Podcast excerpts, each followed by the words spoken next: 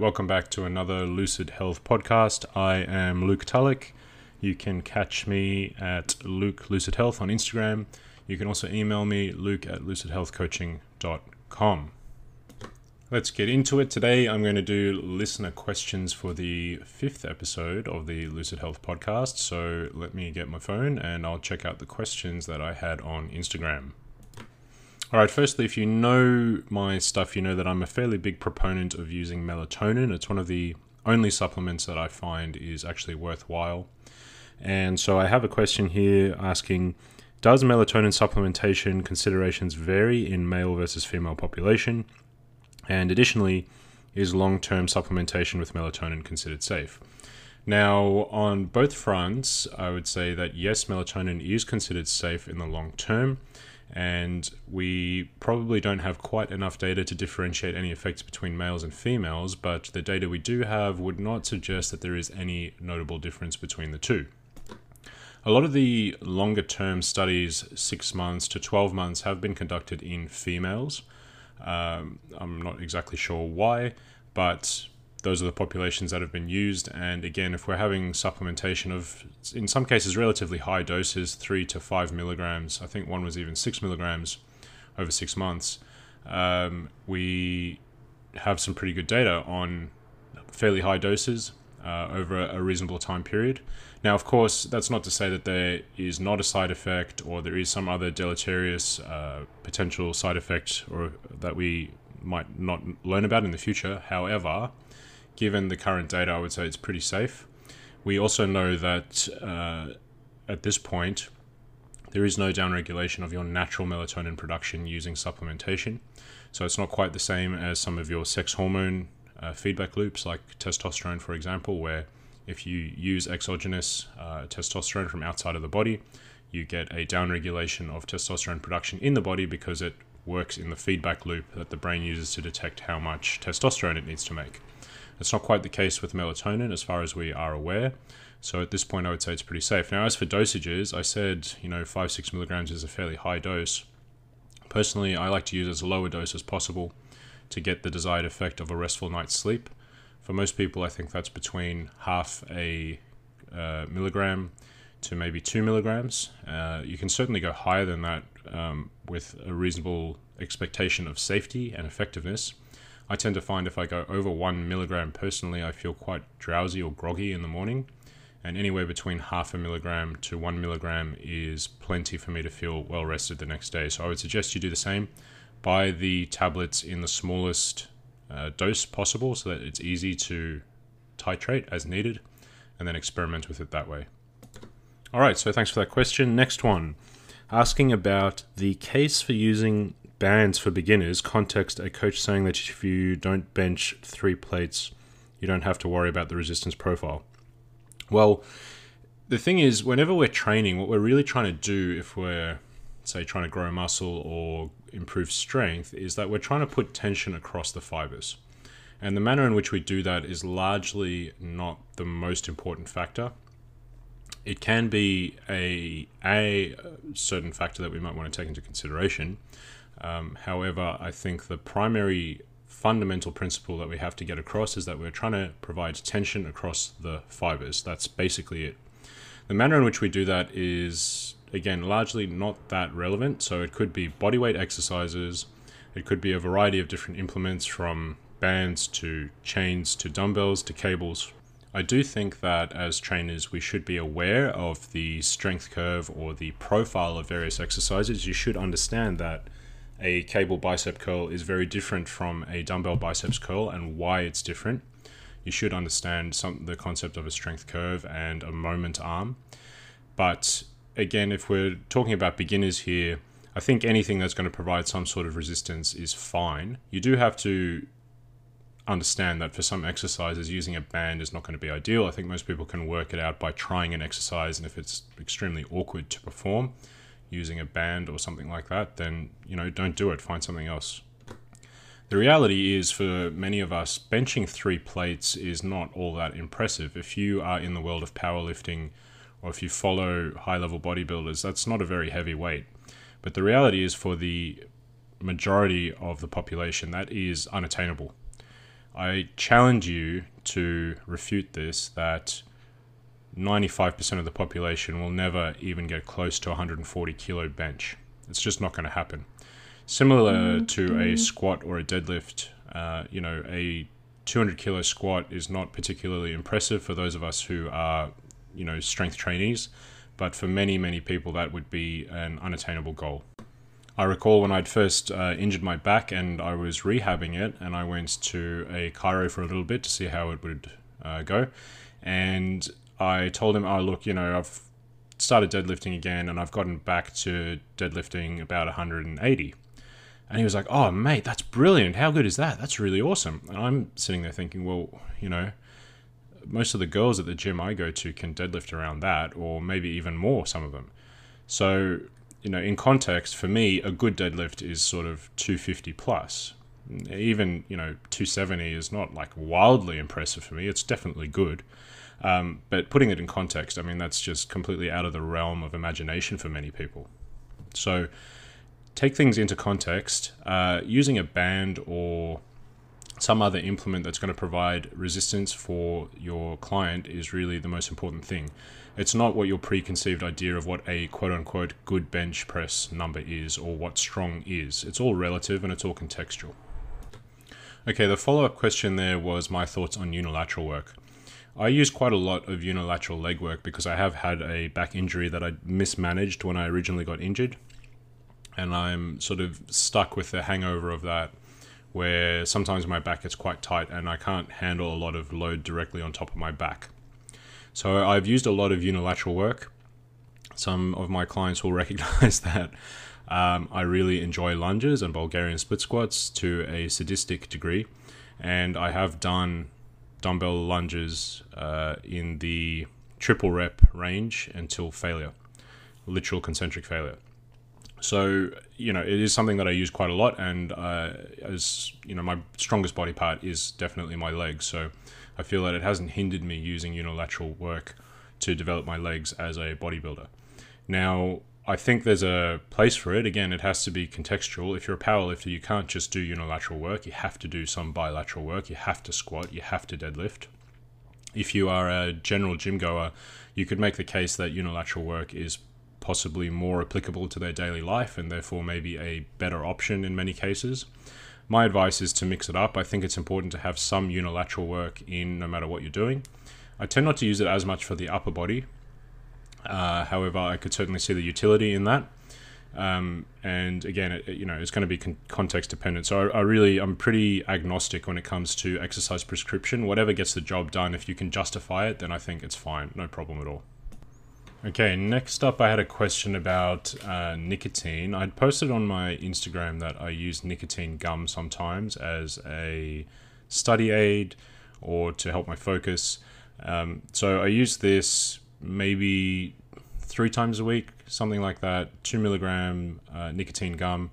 Uh, the way it works is basically you chew it a little bit and then leave it in your cheek, and the nicotine diffuses across the uh, the tissue there uh, and into the circulation. And then, as you need more, you chew more. If you're unaccustomed to it, you'll feel pretty sick if you use too much, or if you go uh, chew it too much. Uh, so start a little light, and I would liken it to maybe the first time you have a lot of caffeine, um, where you sort of get that hyper focus and you really feel a big stimulation. Obviously, it's something that is uh, addictive, and it is a mild carcinogen. Carcinogen, meaning that um, it, it obviously doesn't have all of the tar and the other chemicals that are in cigarettes, but it is still a very mild cancer promoting product, so I wouldn't be using it too much just based on its addictive properties and that fact. However, I do find it pretty handy when I need that extra focus for study or whatever it is.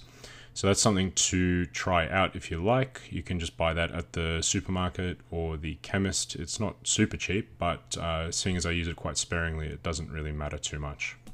Right, now the next question I had was about reverse dieting, which is quite a popular topic at the moment. So let me just explain what it is if you haven't heard about it or why you might uh, hear about using it. The idea is that when you diet and you lose weight, your metabolic rate drops. That's a normal response to dieting. The way we normally measure resting metabolic rate, so if you just sat in a chair for 30 minutes doing nothing and we measured your metabolic rate, we call it the resting metabolic rate. The resting metabolic rate is very highly tied to your body mass. So if you weigh 100 kilos and you're a male, we would expect a certain resting metabolic rate. It's usually pretty close. Obviously, it changes depending how much muscle and fat you have, that type of thing, but it's usually within a, a pretty close margin. And if you were then to, say, lose five kilos of uh, mass, we would then basically be able to calculate what your resting metabolic rate is based on your new mass of 95 kilograms. But your body recognizes when you're losing weight and it has a protective mechanism where it slows down your metabolism. So, if you had a person who weighed 95 kilos and they had been weight stable at 95 kilos for many months, and you had someone who had just been 100 kilos and had lost 5 kilos to get to 95 kilos, what we would actually find is that the person who has dieted would have a lower resting metabolic rate than the person who is identical in every other way but has been weight stable at 95 kilos.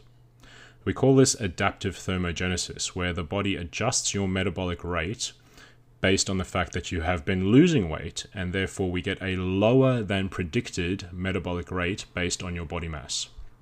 Again, adaptive thermogenesis.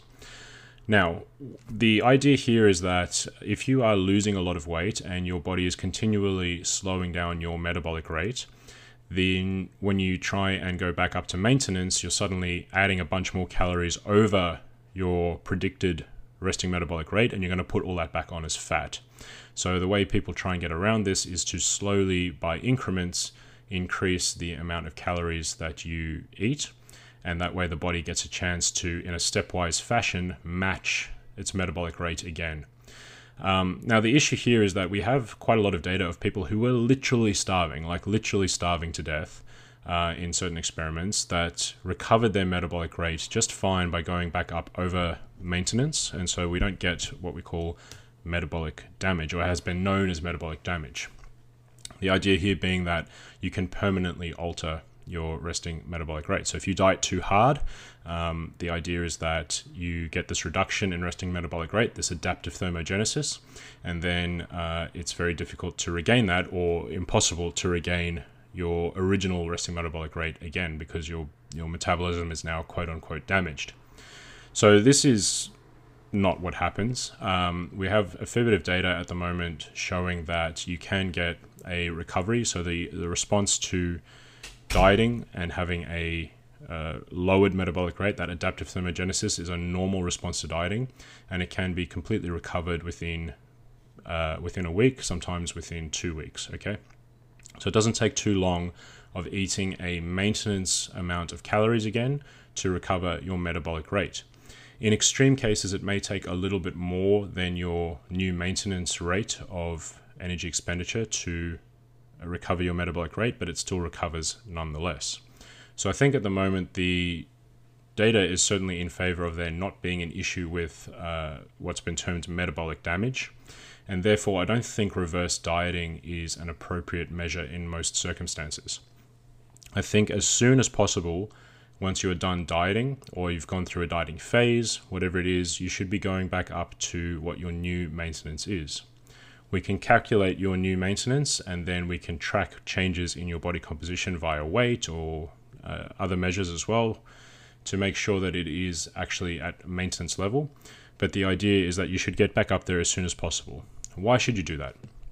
When you go into a deficit, your body seems to sequester the energy it has available to it. In other words, it allocates it to where it is needed most. And you'll see this in, for example, athletes or people who are dieting to extreme measures, where, especially in females, it's quite obvious that they lose reproductive function because they lose their period.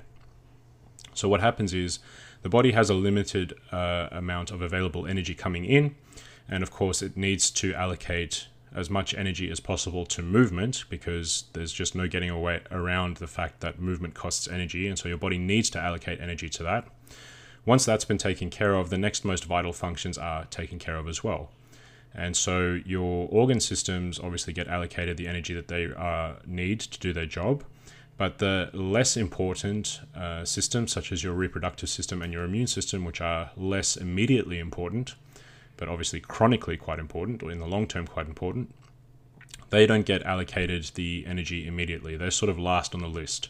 So this is uh, what we call a triage theory. So in in triage theory, um, you might have heard of this from a first aid perspective, where if you have a bunch of people arriving at the hospital at once, you obviously attend to the people who have the most immediate need first, and the people who are less urgent you attend to later. You don't deal with it in the order that they come in, you deal with them in the order of importance.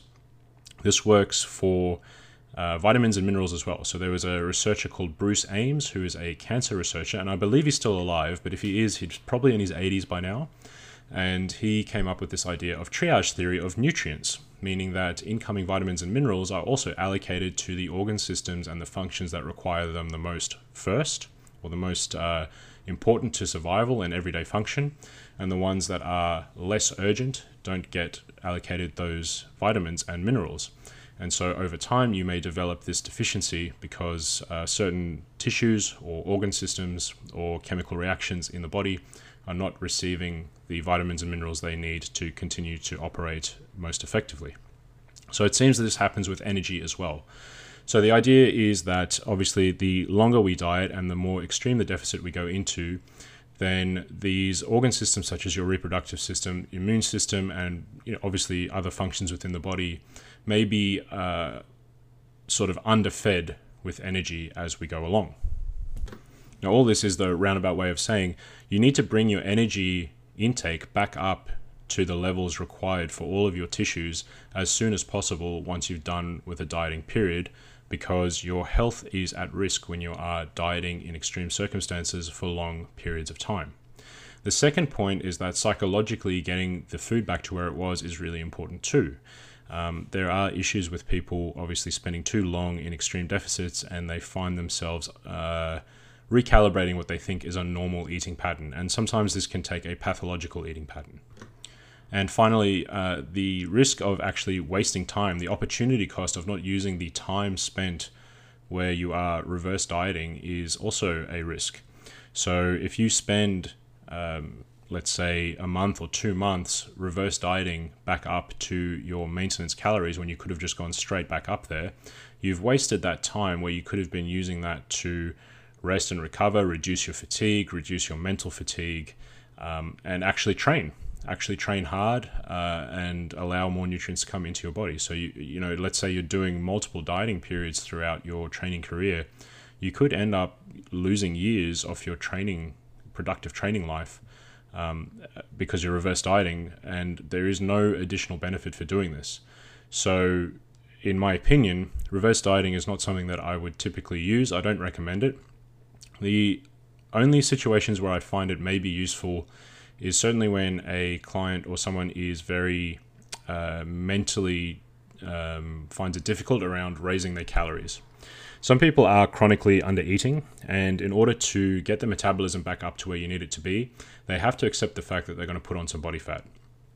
If I straight away have someone who is, say, uh, been eating 2,000 calories and I think they should be eating 2,700 calories, if I straight away give them a, an extra 700 calories, the you can almost see the panic in their eyes sometimes. Um, and so it may just be a better approach for them psychologically to gradually increase that back up. Um, but in most cases, I wouldn't be using a reverse dieting approach where possible. Okay, next up, I get a lot of questions on mTOR, M-T-O-R. If you haven't heard of this, it stands for mammalian target of rapamycin and this is basically the overall uh, integrator and um, control center for protein synthesis uh, in the muscle. And so it's a really important concept to understand. And if you've read anything on hypertrophy training, then you've probably heard of mTOR. Now, I think people get a little bit confused as to what exactly mTOR is. They've heard of it, they understand that it's necessary to be activating mTOR to grow their muscles, but they don't really know how that works. You've probably also heard a lot about various pathways for hypertrophy or mechanisms of hypertrophy for um, muscle tissue. And so the idea with mTOR is that it is the integrator of all of those signals. So let me explain what I mean. We all know that, for example, eating enough protein is important for muscle mass. We also know that resistance training is really important for maximizing muscle mass. So, how do those two work? Do they both activate mTOR independently? Do they do it together? How exactly does this happen? Well, when I say integrator, I think probably the easiest way to do this is by analogy with another tissue in the body. So, the main other integrator that I always think of is actually our brain. Our brain is constantly integrating information being sent to it from various parts of the body. We have various uh, systems in the body that are dedicated towards providing sensory information for the brain to integrate. So, when we do systems uh, physiology in uni, uh, there's a particular branch of that called sensory physiology. And that's where you look at things like the rods and cones in your eyes. Those are sensory neurons that are sending information back to the brain about light. We also have the ones in your ears for hearing, we have ones in your nose for smell. Obviously, we have our taste buds for taste, but we also have various other sensors that are sending information back to the brain. Things like pressure sensors within the joints, things that are sensing stretch on the muscle, things that are sensing tension through the joints. And so all of those are sending information back up to the brain, and they're not necessarily listening to each other. The brain's job is to collect all of that information and give us an overall picture of what's going on. And so our stream of consciousness, our concept of what's going on around us, is the combination of all of this sensory information arriving at the brain. The brain's got to make sense of all of that and give us an overall picture about what's going on in the world. And so we call that process integration. It's taking the sight of an animal running towards us, the sound of it growling. Um, that type of information can be integrated, and then the response might be fear or something like that, right? So all of that information is integrated and gives us the response.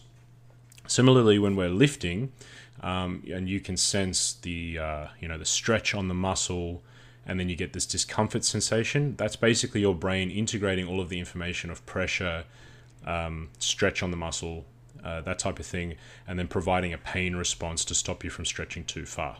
Okay, so that's integration. Now, what mTOR does in the muscle is it has similarly multiple pathways that kind of arrive at the same spot they get integrated, and then mTOR is essentially starting the process of protein synthesis, or it's not doing anything, and then we don't get any protein synthesis. So, which signals are arriving at the muscle to allow protein synthesis to go ahead or to stimulate mTOR? There are multiple pathways. There are pathways that involve training stimulus, there are pathways that involve nutrition as well. Some of the ones involving nutrition would be things like energy availability. That's why we need a, uh, a surplus in energy coming in to ensure that we are optimally growing muscle. We also have things like leucine. You may know of the amino acid leucine. There's a lot of work done on what we call a leucine threshold. When leucine hits a certain level, it is the primary stimulator of mTOR. It turns mTOR on. And once mTOR is switched on, we need all the other amino acids available to help build muscle. So, protein, which is built of amino acids, and in particular leucine, is also an important signal to mTOR that it needs to integrate in the overall picture in synthesizing protein in the muscle. Glycogen stores can also be influential on mTOR.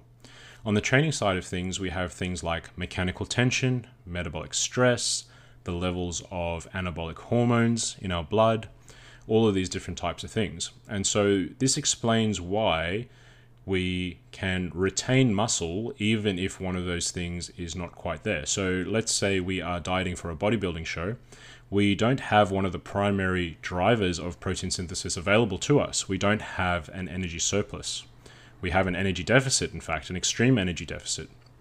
And this is a very, very powerful signal However, if we do have adequate protein with enough leucine in it, and we do have the training stimulus, we can cancel out the effect of the lack of energy coming in. And so we're providing enough of uh, a stimulus to mTOR. We're switching on mTOR enough to ensure that protein synthesis is taking place at a rate that is ensuring we don't lose any muscle. And so, if you train enough and hard enough, if you get in enough protein with enough leucine, you should be able to retain all of your muscle mass, or at least most of it, even though you might be dieting very hard and creating a large deficit. And of course, we call this net protein synthesis. Your net protein synthesis is the sum of all of the protein that you're building, synthesizing, and all of the protein that is being broken down or catabolized in the body. And so, overall, we want our net protein synthesis to be positive, meaning that we are growing muscle or at least retaining it. And that means that all of the signals going to mTOR need to be integrated to produce an overall positive result on muscle protein synthesis. Now, it gets a little bit more complicated than that, actually, a lot more complicated than that, and we're still learning a lot more about the way mTOR works and all of the downstream pathways and, you know, pathways upstream of mTOR that, that switch on mTOR. Um, but that's the basic idea is that mTOR kind of acts as that regulator that integrates all of these various signals that are telling the body to either not produce more proteins and just let it break down or to synthesize more proteins in the muscle. Okay. So, with my goal of keeping this under half an hour, I think I'm going to keep it uh, short and just stop right there. If you guys have enjoyed this, I would really appreciate it if you could subscribe. Uh, I'm now on iTunes finally. It took like six weeks to come through on that, I think. So, if you could rate me on iTunes, that would be really helpful. Share with your friends, all that stuff. Um, and what I'll do is, if you have more questions, I know there were quite a lot I didn't get to uh, please message me and I will do another episode of this. It's actually pretty easy for me to do, nice and quick and easy, so I can do that too. Um, and in the meantime, have a look out for some future podcasts coming up. I will also probably look to get some guests on, but obviously we are coming close to the end of 2018 now, so I'll look to do that in the new year. All right, thanks very much, guys. Once again, uh, at Luke Lucid Health on Instagram, or you can email me, luke at lucidhealthcoaching.com. Thanks very much, and I'll catch you in the next one.